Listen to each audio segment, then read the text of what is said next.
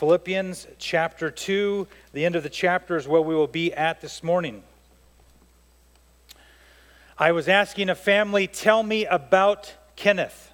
I said, I don't know anything about Kenneth. I never met Kenneth. How do I? Uh, you need to tell me about him so I can prepare to do this funeral service for him. Here's what the family said He was a great runner. It's okay. He was an excellent athlete in track. He was a great competitor. He ran marathons. He was a great runner. And I've got my notebook there and I'm waiting. Uh, I, I, was asked, a family needed someone, uh, needed a pastor to do a service. They didn't attend, attend our church. A man named Kenneth and their family had passed away. And so they needed someone to come and, and do the service. And I said, Well, tell me more. He was a great runner. You've told me that three times now. Well, you know, he ran this marathon. And did, I, okay, what else about Kenneth? And it was like pulling teeth to try to get the family to tell me about this person who had passed away. There was very little said about him other than he was a great runner and a couple other accomplishments. And I went to that service and uh, um, did that service, and I had told the family, uh, I said, I'll do the service as long as I can preach the gospel. And I realized that the room was filled with people who did not know Jesus. And the greatest accomplishment in Kenneth's life was that he was known for being a great runner. And it made me think about every single one of us. If you die before the Lord Jesus Christ comes back, what will be said about you by your family members, your friends, I've done numerous funerals and memorial services. The difference funerals are for people who have had no regard for Jesus Christ. Memorial services are celebrating what Christ did in the life of a person uh, who is now with Him. And in both funeral services and memorial services that I've done and attended, I've heard numerous and even had to read numerous eulogies that the family writes. Usually, they're eulogies that go in the newspaper. They're eulogies that people want to see on a, on a memory page online. And I would say that uh, a vast majority of the ones that I can think of um, are very well written by family members. Uh, they're, they're really kind of like a speech. And for funerals, they praise the person's accomplishments in lives. And for memorial services, they praise Jesus for the work that he did in their life. They're night and day different things when I go to those. What will be said about you after you die? What will your family say? If they were writing a eulogy and you're like, I don't care, I, I only need to please the Lord God Almighty, it's true. But what would be said about your life? Because all believers have to give an account to God, uh, not judgment, but an account for everything that He's gifted you with, everything He's given you to steward well in this world, which is why we look at this text today. But will it be said that person was a hard worker? She was very kind. He was a, a very encouraging person. Those, that, that person gave all of their money to help this community event. This person was very involved in the town or the city, whatever. I mean, what would be said about you? You might say, well, I don't even think about this morning. But I think that you should, in light of what we read, what Paul says about two men that he points out uh, who are servants in the body of Christ. We have just read and studied over chapter 1 and most of chapter 2 together over the past few weeks, and we've seen that Christians are to live a life worthy of the gospel of Jesus Christ and, as we see with Timothy and Epaphroditus, to be living examples of Jesus Christ to the rest of the world. As we look at Philippians chapter 2, verses 19 through 30, we see Timothy, we see Epaphroditus. He speaks of them and how they serve among the kingdom of God. And the scriptural truth this morning from the text is this Follow Jesus' example by humbly serving and showing a concern for the welfare of others. Look with me at chapter 2, beginning in verse 19 through verse 30. Paul writes, I hope in the Lord Jesus to send Timothy to you soon, so that I too may be cheered by news of you. For I have none, I have no one like him who will be genuinely concerned for your welfare. for they all seek their own interests, not those of Jesus Christ. But you know Timothy's proven worth, how as a son with a father he has served with me in the gospel. I hope, therefore, to send him just as soon as I see how it will go with me. And I trust in the Lord that shortly I myself will come also. I have thought it necessary to send to you Epaphroditus, my brother and fellow worker and fellow soldier, and your messenger and minister to my need. For he has been longing for you all and has been distressed because you heard that he was ill. Indeed, he was ill, near to death. But God had mercy on him, and not only on him, but on me also, lest I should have sorrow upon sorrow. I am the more eager to send him, therefore, that you may rejoice at seeing him again, and that I may be less anxious. So receive him in the Lord with all joy and honor such men for he nearly died for the work of Christ, risking his life to complete what was lacking in your service to me, the Word of God. And Father, we ask that you would bless the reading and the preaching of the Word, and Holy Spirit, help us to apply the truths of Christ in our life. In Jesus' name, amen. So we come to the end of chapter 2, and the Apostle Paul, after laying out what it means to live the worthy life of a Christian, he now gives two examples of men who are living a life worthy of the gospel of Christ. If you go back and read chapter 1, he speaks of this. And so we're going to look at Timothy, we're going to look at Epaphroditus. Timothy, the first one, he is described as a proven, faithful servant. Can people say that about you? Do other people say, oh, that person is a proven faithful servant of God? Is that said about your life today? If not, I would say begin, start praying now. Lord, would you work in my life? Holy Spirit, change my life, that that would be said about me, that I would be seen as a proven, faithful servant of Jesus Christ. Look at verse 19.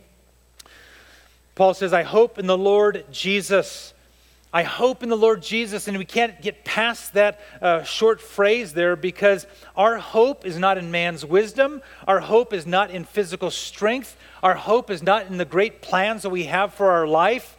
Our hope is not in our governmental leaders or world leaders. Our hope is not in our family. It's not in our jobs. It's not in our school or education. Our hope is in the Lord Jesus Christ. The one, as Paul described, who is King of kings and Lord of lords, who every knee will bow and confess that from their mouth. He is our only Savior. That is the one that we have our hope in. If your hope is in anything or everything else in life, it will fail you. And you need to turn to Jesus today and place your hope in Him alone. It's clear here as, you, as he points this out in his letters when he writes this that the Apostle Paul cares deeply for the church. He cares deeply for the body of Christ. You read through his letters and you see his concern not only for their encouragement, not only to show them the love that he has for them in Christ, but also to correct them, to rebuke them, to encourage them to change from the ways that they are going. And here he hopes in the Lord Jesus, verse 19, to send Timothy to them soon. Now, why is Timothy the person he's going to send? What is the reason for sending him there? Well, we must be reminded that Paul is in Rome, in chains, in prison. And so he cannot go to all these churches and these places that he's gone and shared the gospel. And people came to Christ through salvation in faith in Christ and then the churches were built up and leaders were put in place. He can't go and see them physically, so he's going to send a messenger. He's going to send Timothy, someone whom he knows well, to be able to give him an account, to go and check on them and to come back. It says, for the purpose in verse 19, so that I too may be cheered by news of you. If you go back and read Acts chapter 16, uh, you'll be reminded of the Apostle Paul and the men that were with him as they came into the city of Philippi before there was a church there, and God opened up Lydia's uh, heart to the gospel of Christ, and she was saved. And it mentioned also the, the, the jailer of the, of the Philippian jail that he came to Christ. And so the church began there, and Paul has been away, and he's, he doesn't have necessarily a report other than what he points to with Epaphroditus coming to him and serving him and telling him what's going on, he hopes that he can send Timothy that would go and serve them. And he says there in verse 20, there's no one like him. What does he mean by that? For I have no one like him. There are others, when you read the book of Acts, that were with Paul when he was in prison. There were others who came and served him. There were others that he names in other letters that were with him, that traveled with him. Why does he say there's no one like him? Well, the word actually means like minded and that Timothy then has the same compassion for the church and a heart of care and service for the church, just like the Apostle Paul. Now, the background on Timothy is when Paul meets Timothy. Uh, Timothy was raised by his mother and grandmother, at least they're mentioned uh, as though they feared the Lord. They raised him in the truths of the Word of God. And so when the Apostle Paul came to Timothy, when Timothy came to Christ, uh, Paul says, Follow me. And Timothy becomes a young guy who is a young guy who follows him as one of his disciples. There were other men that Paul was discipling, but Timothy uh, is mentioned a number of times. There's two letters in the New Testament, 1st and 2nd Timothy, that Paul writes to Timothy, this young man of God, and tells him how to live his life addresses all kinds of things in the sense of don't be afraid, preach the gospel. He tells him and encourages Timothy in areas of weakness. He warns him, just like other men struggling with even lust. He says, How to guard yourself for these things. He says, Teach these to the men that are entrusted to you. Timothy was charged with a lot to train up, to um, hold men to the qualifications of elders in the church. And, he, and Paul says, There's no one like him that is like minded like him to send. In 1 Corinthians chapter 4, the Apostle Paul writes to the church there in Corinth, and it says, For though you have countless guides in Christ, speaking of these others who had gone before and had shared the gospel with them, he says, You do not have many fathers, for I became your father in Christ Jesus through the gospel. I urge you then, be imitators of me that is why I sent you Timothy, my beloved and faithful child in the Lord, to remind you of my ways in Christ as I teach them everywhere in every church. I Always uh, puts a smile on my face when you see um, a parent walking with a child and the child trying to copy exactly what the parent is doing. Maybe um, if you haven't had this experience growing up um, on the West Coast and going to the beach and seeing an adult walking through the sand and a child taking these big steps trying to stay in the boundaries of the steps. They're falling over because they can't keep up or whatever.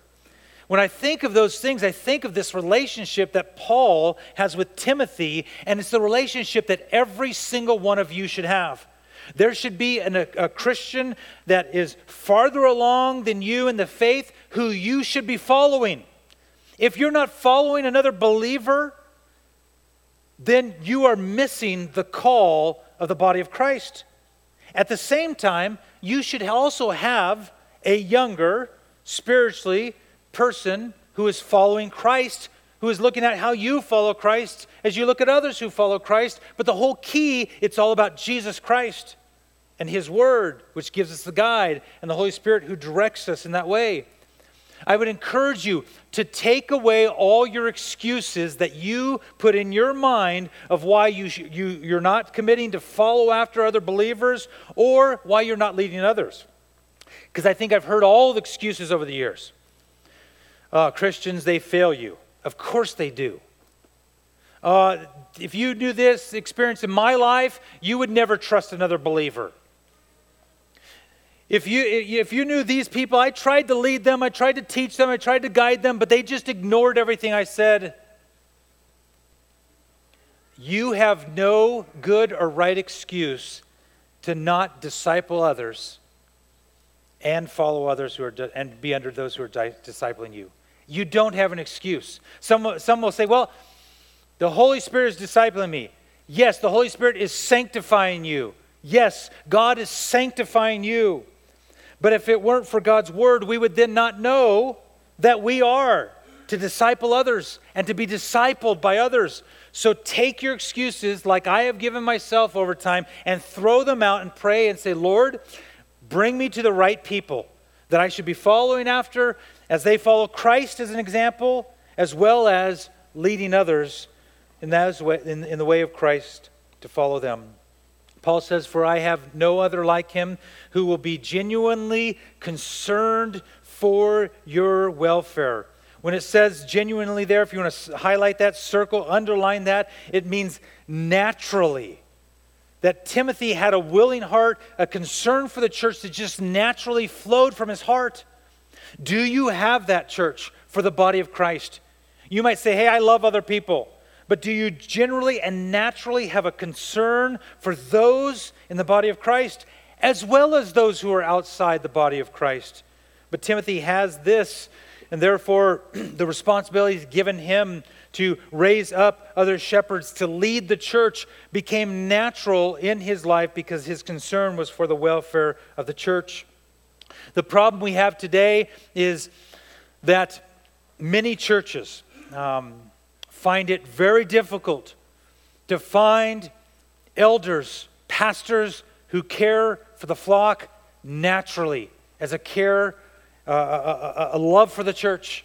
There are too many elders, pastors in churches in this world who are in it for the prestige, for the title, for uh, like the Pharisees who want to be recognized. They're in it for the wrong reasons. There's way too many of them. And so we must pray Pray for the elders of this church. Pray for the other churches in the body of Christ around the world who need elders who naturally care for the body of Christ. Read Ezekiel chapter 34 this week. Ezekiel chapter 34, God rebukes through the prophet Ezekiel the shepherds of Israel because they were not guiding and guarding and feeding and shepherding the flock, they were scattering them. And so that's a great passage of Scripture if you want to say and look in the body of Christ, are the, the, the elders of the church ministering to the church? Go to Ezekiel chapter 34. If they're living and acting like the shepherds of Israel in Ezekiel chapter 34, then they're not qualified when you read 1 Timothy 3 and Titus chapter 1. They're not holding to the responsibilities of 1 Peter chapter 5. Pray that there would be men not in this church alone, but in other gatherings in the body of Christ who would be like Timothy, as Paul says, who would have a natural care and love for the church. In Philippians chapter 2, we read this just a few weeks ago. In verses 3 and 4, do nothing from selfish ambition or conceit, but in humility count others more significant than yourselves. Let each of you look not only to his own interests, but also to the interests of who? of others. This is the description we saw a few weeks ago that we saw in Jesus Christ, which Paul says is found in Timothy's life as well as Epaphroditus' life, and it should be in your life. Every single one of us, verse 2 and 3 of Philippians 2, should be a descriptor of how we are living a life worthy of the gospel of Jesus Christ.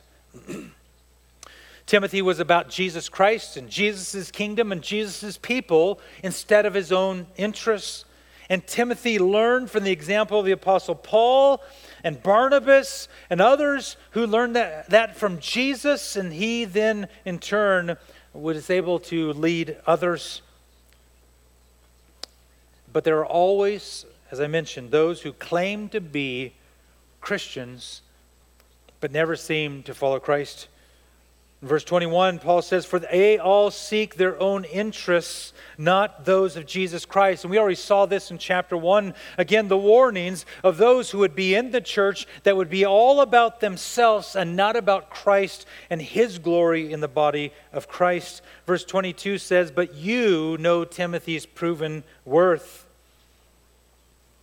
He writes to the church, says, You already know Timothy.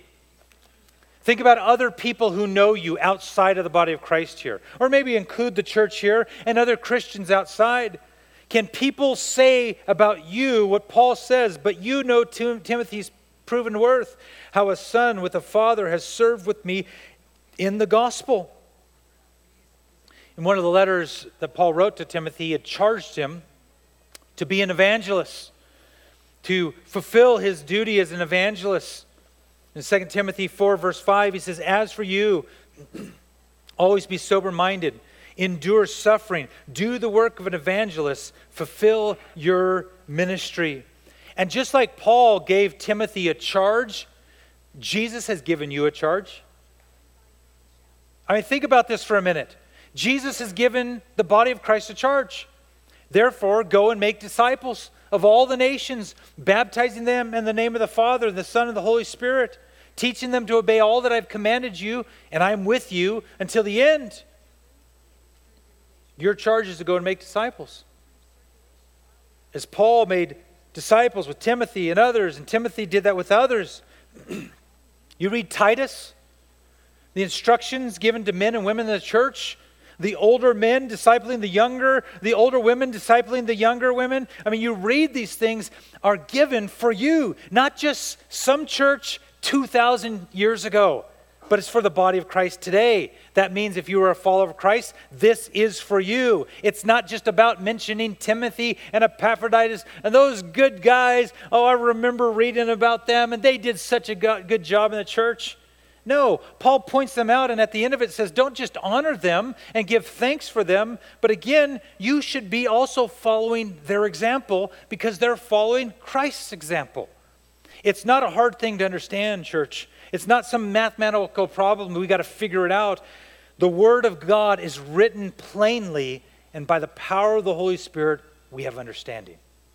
So pray that the Holy Spirit would give you understanding even about the life of Timothy and Epaphroditus and that you would follow accordingly as the Word of God calls us to. It says proven worth. He says, you know, his proven worth means to be proven, to be given approval or a proven character. Again, back to Philippians 1.27. Look at that chapter 1, verse 27. Only let your manner of life be worthy of the gospel of Christ. That's what your call is to be to live a life worthy of the gospel of Christ. Paul says here in verse 22 that uh, he served with him in the gospel of Jesus Christ. And we also we always have to ask, what does that mean? If I'm to be serving with other believers in the gospel of Jesus Christ, what does that mean? It means that you, as a believer, are to preach and teach and herald and proclaim the gospel of Jesus. And then we must always ask the question every single time we gather so that we do not forget what the gospel is. What is the gospel of Jesus Christ? It is the fact that every single person in this world is born with a sin nature. And we, in, with that sin nature, have continued to sin against the Lord God Almighty. And in our sins, if we die, we die and go to hell, where, the, where God the Father and his wrath is upon us for eternity. But God, but God in his grace, in his mercy, sent his Son, Jesus Christ who would come and live and add humanity to his divinity, and he would live a perfect, sinless life, and therefore he could go to the cross where he was nailed, and he bled, and he died, and he bore God's wrath meant for you. And his blood that was shed is the only thing that can not just wash over, not just cleanse you of your sins, but as we read last week, remove your sins completely. And that by faith in Jesus Christ, that not only what he did on the cross, but on the third day he rose from death to life, your faith in him saves you.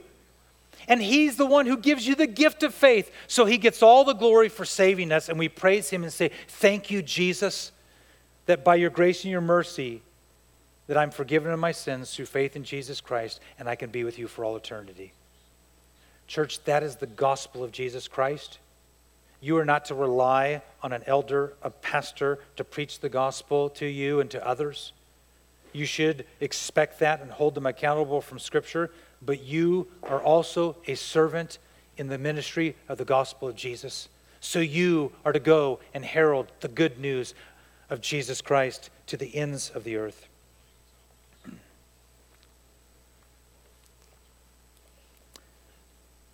So, with that, before we briefly look at Epaphroditus, Paul wants to send him there. He hopes to send him soon. He trusts in the Lord in these things. Again, he says he has proven worth. He says, You know his proven worth, a servant of the ministry of the gospel. What about us today.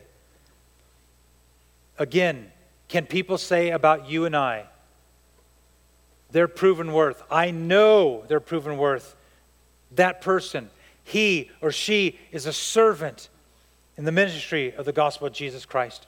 That person loves Jesus and they are serving the kingdom of God by declaring the gospel to their neighbor, their coworker, their schoolmate. They're going to the ends of the earth on missions to go and declare the gospel. They go into this place to go shopping, and while they're there, there's an opportunity and they speak the gospel of Jesus Christ.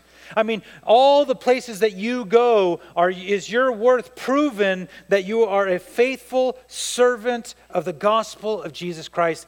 That's the question you should leave with this morning. And I pray as I look around the room and know that many of you are, and I can say, I know their proven worth. I pray that the rest of the world and this body of Christ would see your life and say, yes, they love Jesus. Yes, they are a minister of the gospel of Jesus Christ, and they're doing it all for the glory of God and none for themselves. Look at verses 25 through 30. This second person, Epaphroditus, is not mentioned as much as Timothy. We don't have a lot about him other than we know in chapter 4 of Philippians. He's come to the Apostle Paul in Rome and he's brought a gift from the church in Philippi to meet Paul's needs. Most likely there was financial needs. Maybe there was clothing needs. When you were in prison there at that time, again, they're not providing for all your needs, and so you need loved ones to provide for you, and he brings this gift. But as I read these last few verses about Epaphroditus, I picture uh, this description a servant in action a person who is very zealous in, and you see it in how they live their life. Um, over the last, I don't know, six or seven months, a person that comes to my mind in this world who's very zealous about things, who's very dedicated to things, is a guy named Elon Musk. He's very dedicated in advancing the field of space and, he, and, and, and colonizing Mars. I mean, this guy, he works night and day when you read about his life, that he will work hours and hours and hours to the point that he had a bed put in his office so he might sleep for a few minutes and he just constantly is working. Not only is he the CEO of Tesla, but he also is behind all kinds of things with solar and all this stuff to, to have sustainable energy. But when you hear him talk, when you see what he does, when you see the amount of money he spends and the time that he commits, that guy is zealous for what he set out to do. You see what he does in action. And he's probably on the news every week at some point. You probably, again, probably know exactly who this person is, know a lot about his life, but he's committed to what he's doing.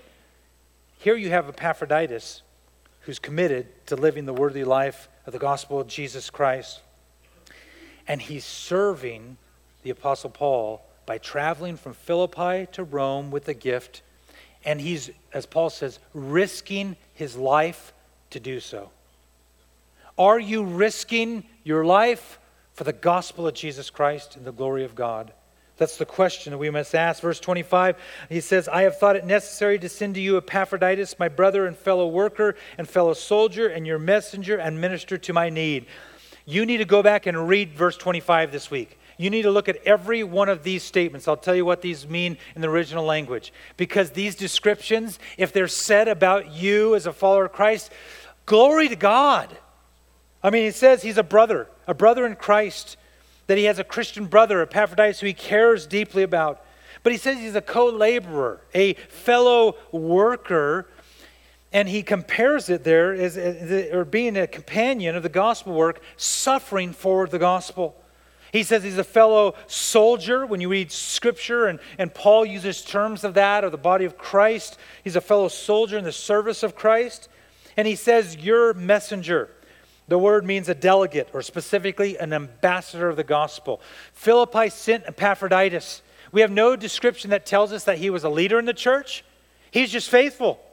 He was a faithful servant, ready to go at a moment's notice when they sent him there. And that's what he did as he went to the Apostle Paul and he says to the church, Your messenger, your ambassador.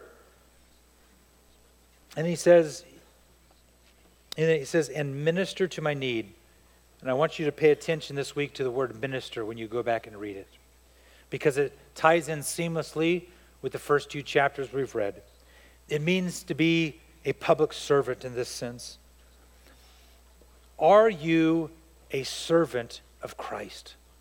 Are you a minister, a servant of Christ? That's the question of examination as well. Can that be said about your life?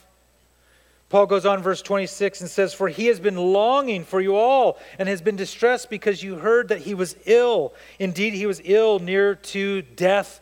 You see, whatever Epaphroditus did on, to, on his travels to get to Paul, however long he stayed there, whatever he was doing to serve Paul's needs, at some point he gets sick.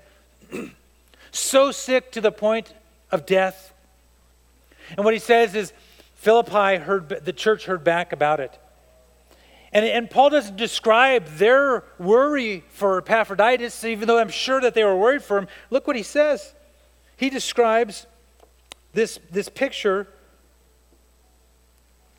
that, that Epaphroditus is worn down and has this heavy weight because they know that he's been sick. Have we risked our lives for the gospel of Jesus like Epaphroditus where we face trouble in this world? I'm not just talking about death I'm not just talking about sickness, but I'm talking about all kinds of persecution that comes for the name of Christ. Epaphroditus risked his life. Turn to Acts chapter 15. In Acts chapter 15,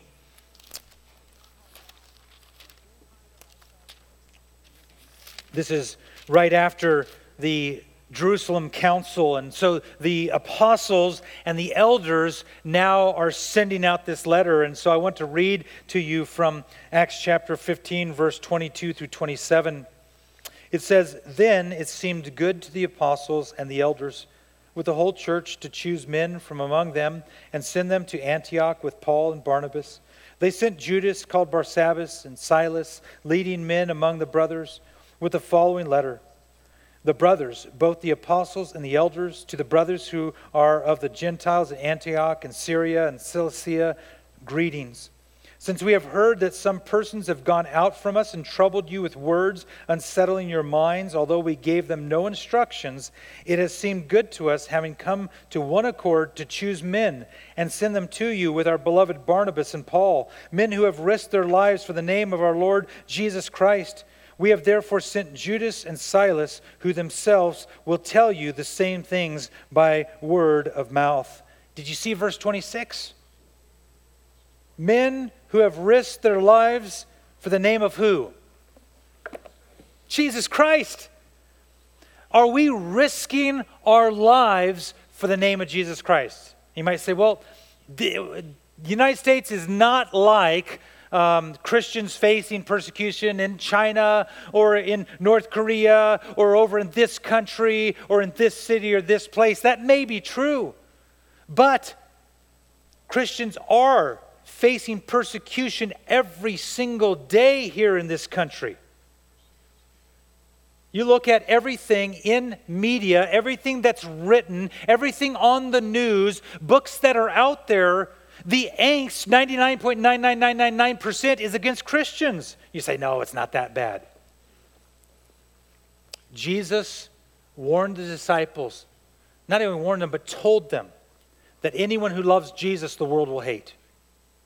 You can sugarcoat the world messages all you want, but the world's message is we hate Jesus and we hate everyone who follows Jesus. Church, that is persecution. And I pray the Lord would open up our eyes here, the church in America, to see persecution is at hand. And you may very well, in your lifetime, if Christ doesn't return before you die, face not only verbal persecution, but physical persecution. And part of the duty and job of the elders of the body of Christ around the world is to prepare the body of Christ to preach the word of God that you would not be surprised when persecution comes.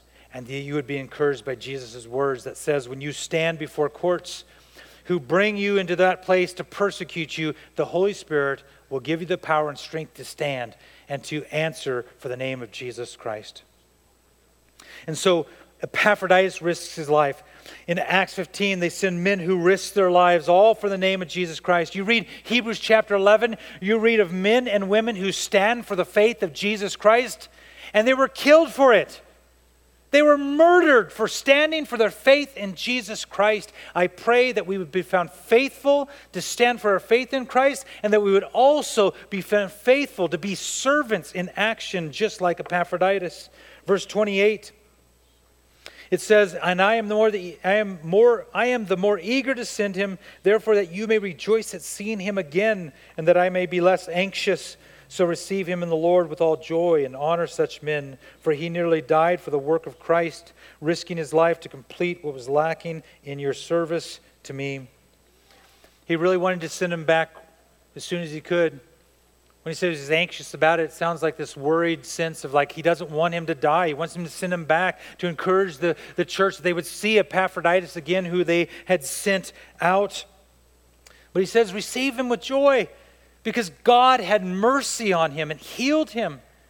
Rejoice when he comes back to you. But then here's a part that some people struggle with it in verse 29. It says, and honor such men, for he nearly died for risking his life for your service to him, to Paul. It says to honor such men. You're like, man, that's that's a hard thing, or how do we do that? Or it feels like an awkward thing to do, or we, we're not supposed to honor anyone but Jesus. We're supposed to lift Jesus higher than any person. The word honor there, when it says honor such men, figuratively means to be valued, uh, to uh, be more honorable or precious in reputation. And he says, honor these people, these men who are zealous and faithful for the gospel of Jesus Christ. They're to be highly loved, encouraged, and regarded. And so, in this sense, when you read other letters that Paul writes, when you hear of other men that he points out, when he mentions other women who are partners of the gospel of ministry, one of the things I would encourage you and say is this you need to be committed to honor those who serve Christ in action by praying for them? Are you praying not just for the elders myself? Are you praying for the faithful servants in the body of Christ here at Discovery, in the city of Missoula, in the state of Montana, in the United States of America, the Christians in all the countries of the world? Are you praying for them? Even the ones you don't know by name, but you just know of a city you know a country and you're praying for them. Would you pray for them and pray for one another that we would be faithful to the Word of God, to the gospel of Jesus Christ? That we would pray that we would be servants and that what we do, the actions would be that we are serving Christ and His kingdom. Would you commit to encourage other believers as they follow Christ? Again, not to praise them or give them glory more than Christ, but to encourage them because they may have been persecuted merciful, merciless this week in their jobs or in their homes or where they've been. Come alongside of them, encourage them. You know, one of the things that I'm thankful for for people who serve here at Discovery is I'll go up and tell one of you, thank you for doing this or serving in that. And, like, and, and people be like, oh, no. Because there's some humility there, and I'm so thankful that there's some true humility in this church.